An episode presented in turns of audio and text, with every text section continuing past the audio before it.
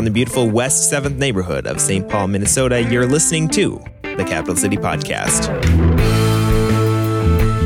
Well, this isn't exactly an introduction. You guys are well aware of, of who Zach is, but uh, I like to just say a, a, few words when someone is uh, preaching for us for the first time. So I know that we have been chatting on and off for the last six months about you preaching at some point, and so I, am just really glad to have him be able to share for us today on worship.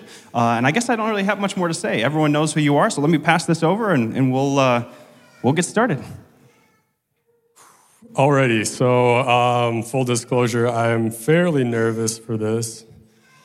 Um, I told Jordan that in school and stuff, I was never that nervous for speeches, but I realized that I have not given a speech or talked in front of people for probably, I don't know, 10 years, something like that. So, um, all right. So, first of all, good morning.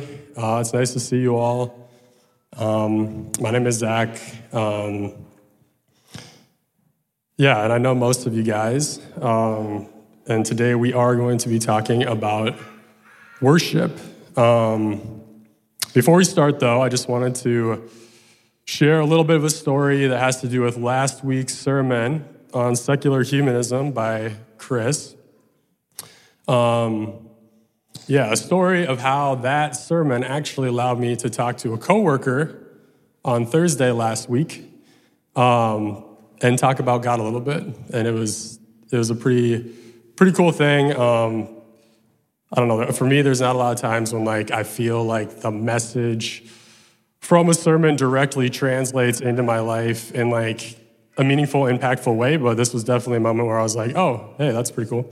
Um, so yeah, on Thursday, a coworker and I were talking about politics and culture. Um, as the conversation progressed, we essentially found ourselves talking about secular humanism, like describing it, talking through its implication in the world. Um, I realized this because of the sermon from last week, and, and I stopped and I was like, hey, last Sunday, someone from our church gave a sermon on something called secular humanism, and I think that's what we're talking about. Um, uh, my coworker looked at me and smiled and then said, I know. I have secular humanism listed as my belief system in my social media bios. Um, for those of you who don't know what a social media bio is, ask someone younger than you, and they probably do. Um, essentially, it's just a snapshot of, of your beliefs, who you are. Um, yeah. But I thought this was really cool that the fact that the sermon translated into a conversation I had during the week um, and prepared me for that conversation. God prepared me in that way. Um, so, yeah, so be encouraged. God is preparing us um, for the days ahead. Um, he's fortifying us uh, before the storm hits, He's humbling us before we have a victory. Um, he's giving us words to speak. Um, so, yeah, I just wanted to share that quick. Now, on to the topic I am super excited to talk about worship. Um, yeah, so this is a little bit strange for me because I have not had a very consistent experience in my life with worship. Um, how I worship has changed a lot from the time I was young until now. Um, and full disclosure, most of the substance of this message, the theology, is not coming from me. It's coming from a guy named Daniel Block, professor and author um, so if you're interested in the theology of worship more and want to take a deeper dive, I'd recommend watching his full lecture called The Theology of Worship. You can find it on YouTube. Um, it's a two part deal. Um, I'm not going to reiterate the full two or three hours, whatever it is, today. Um, but yeah, another, um, so he wrote a book as well um, on the theology of worship. and then another person I'll be um, referencing is someone called Edith Humphrey. She is um, an author as well, a scholar, um, who also wrote a book and talks about the reasons um, why the church's current state of worship falls short of biblical, the biblical picture of worship. Um, so yeah, anyways. So my story with worship, um, starts kind of ever since I was a child. I was terrified to sing in church. I went to a very big church too, and so even though there was thousands of people there, I was still terrified to sing. Um, essentially, I spent most of my life um, lip singing to the Lord. Um, I don't know if anyone else can relate to that, um, but that is the reality of it. Um, yeah, and honestly, sometimes I still do. Um, I think, you know, I don't know why worship leaders feel the need to sing as high as possible in keys that nobody else can sing in. Um, but, but that's the way it is. Um, probably one of the reasons why I'm at this church, you know. The, uh, the guy that sings up here sings in my key most of the time. So, so uh, yeah. um, but, anyways, in all seriousness, um, I fall into this trap frequently of believing that worship is all about the music. I'm likely not the only one here who has judged the quality of a church by the quality of their worship, or judge the strength of someone's faith, faith by how high their hands are raised or how loud they are singing. I'm likely not the only one who has believed that their faith was less than because singing in church on a Sunday was hard. If you can relate to this, I have good news for you. Worship is not all about the music. But if this is true, why does the church fixate on music um, when we're thinking about worship? According to Edith Humphrey, it's because of these five things. One, trivializing worship by a preoccupation with atmospherics. It's a fancy way of saying, how does worship make us feel? Misdirecting worship with a man centered versus God centered focus. It's all about the worshiper. Three, deadening worship by substituting stones for bread the loss of word, the loss of the word of God in worship. Four, perverting worship with emotional, self indulgent experiences at the expense of true, edifying liturgy. And five, exploiting worship with market driven values. The sign of a true, successful worship service is did we fill the building? Now, I know some of this is hard to hear, um, and I'm not saying that churches are evil or doing bad things, um, but this is also largely true of many churches um, that we see. And I know for myself, I can fall into the trap of doing these five things as well.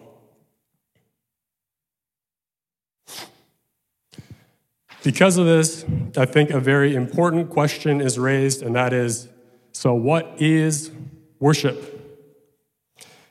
Worship is generally defined as this to ascribe worth to someone or something. And this is probably why most evangelical churches equate worship with praise. Verbal expressions of worth to someone we admire or who we are indebted. The problem with this is that in the Bible, the Hebrew and Greek words translated to worship don't mean this at all.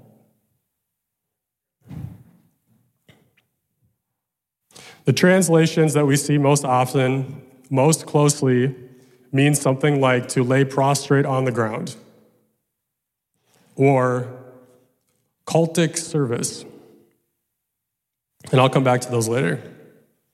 From a broader perspective, the Bible portrays worship as a descriptor for all of life.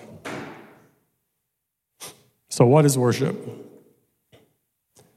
In John 4, Jesus is with the woman at the well, and after speaking truth to her, this exchange happens. Verse 19. The woman said to him, Sir, I see that you are a prophet. Our fathers worshipped on this mountain, and your people say that the place where people worship is in Jerusalem. Jesus said to her, Believe me, woman, the time is coming when you will worship the Father, neither on this mountain nor in Jerusalem. You people worship what you do not know. We worship what we know because salvation is from the Jews. But a time is coming, and now is here, when the true worshipers will worship the Father in spirit and truth. For the Father seeks such people to be his worshipers. God is spirit and people who worship him must worship in spirit and truth. The woman said to him, I know that Messiah is coming. Whenever he comes, he will tell us everything.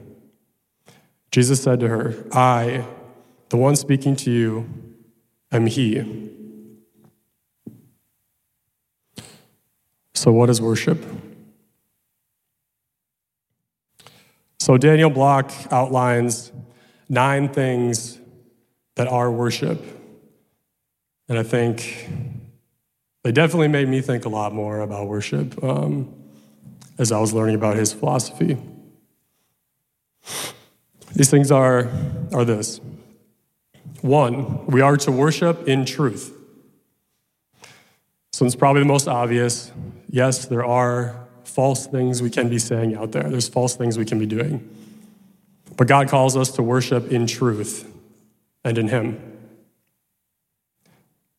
Two, we are to worship in awe and reverence. This is the, cro- the proper posture we are to take before God. Three, worship is a human response.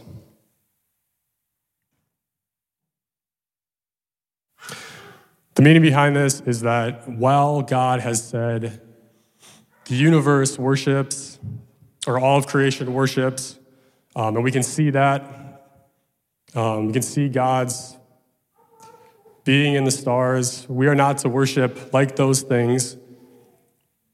We are to worship as God has called us as human beings to worship. Number four, true worship involves action.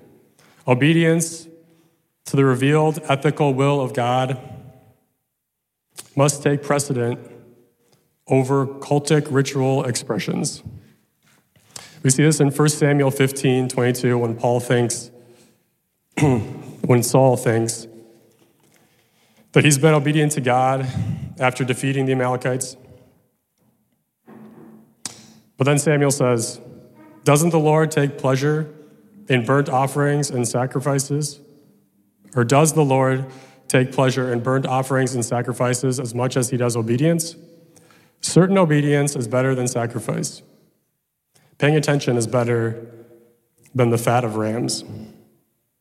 Jesus in Matthew 23 23 says something similar to the Pharisees. He says, Woe to you, experts in the law, and you, Pharisees, hypocrites! You give a tenth of mint, dill, and cumin, yet you neglect what is more important in the law justice, mercy, and faithfulness.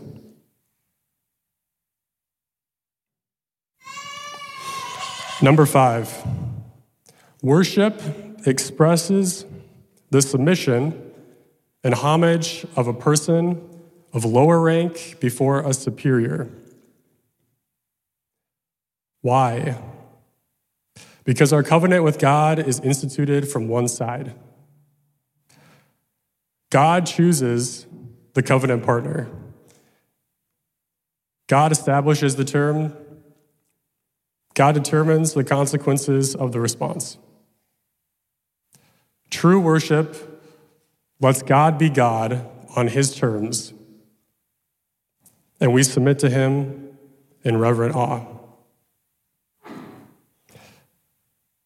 Number six, only God is worthy of actual worship Father, Son, and Holy Spirit. Number seven, true worship involves reactive communication through action. It's reactive because we could not worship if God had not first revealed himself to us, communicated with us, and showed us his character through his communication and action. Number eight, patterns of worship are not derived from the surrounding culture. Right away in the beginning of Scripture, Moses essentially says in Deuteronomy 12 29 through 31, he says, You are not to worship like the culture around you. And again, in Deuteronomy 12 29, 12 8, he says, You shall not do according to all that is done that we are doing here today. Everyone doing whatever is right in his own eyes. So worship is not supposed to come from our own personal whims. Worship is to be founded in theological principles established in culture. And finally, number nine, and this is what it really boils down to, is that true worship involves all of life. God offers us something much deeper than just good music when He calls us to worship Him. Many songs can give you chills or make you cry, and that's not necessarily a bad thing. But true worship doesn't stop when the music stops. It doesn't stop when you get to work in the morning, it doesn't stop when you get home from work. It doesn't stop when you're with your friends. It doesn't stop when you pray. It doesn't stop when you read scripture. It doesn't stop when you're in a posture of reverence before the Lord. True worship involves all of life.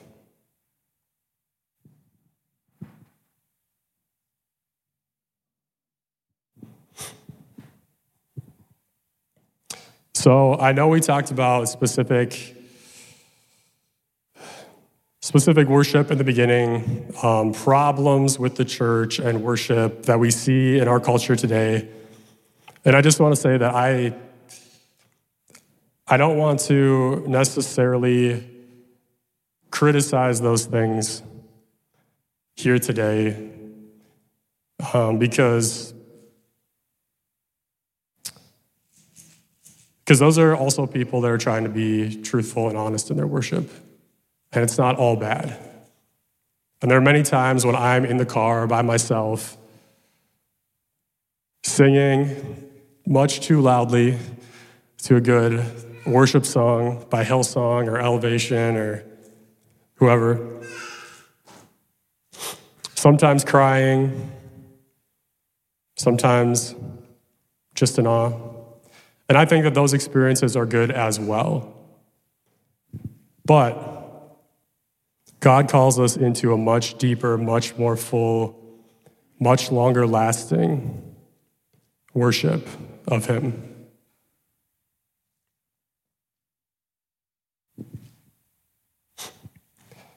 So, to close out today, I just want to take a minute or two to have us reflect on what worship or what it means to have worship be a descriptor of your life.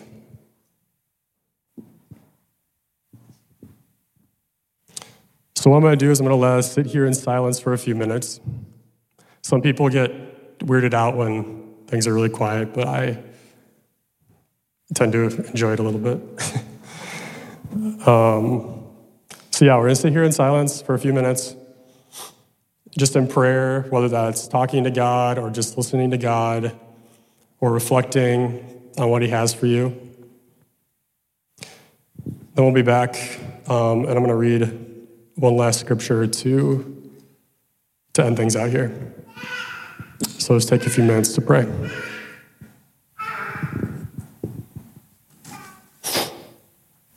Close out, just have one more verse here to read.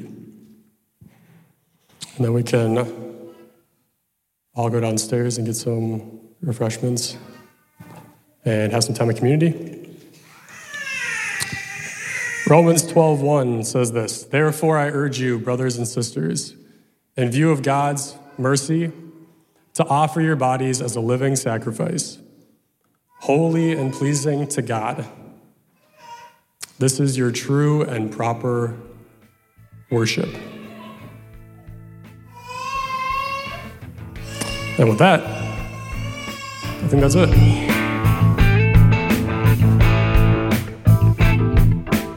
This is a project of the Capital City Church in the West 7th community of St. Paul, Minnesota. Find us on Instagram at Capital City Church, STP, or visit our website for more information at capitalcitystpaul.com.